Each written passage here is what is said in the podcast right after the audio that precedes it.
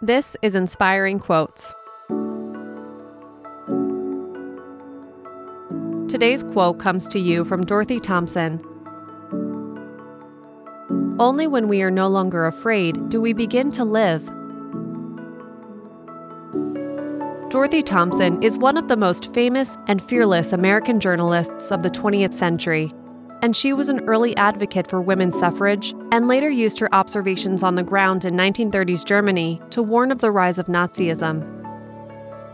Thompson's courage in telling important stories serves as a beacon for the rest of us. If we can get past fear, our experience of life expands enormously.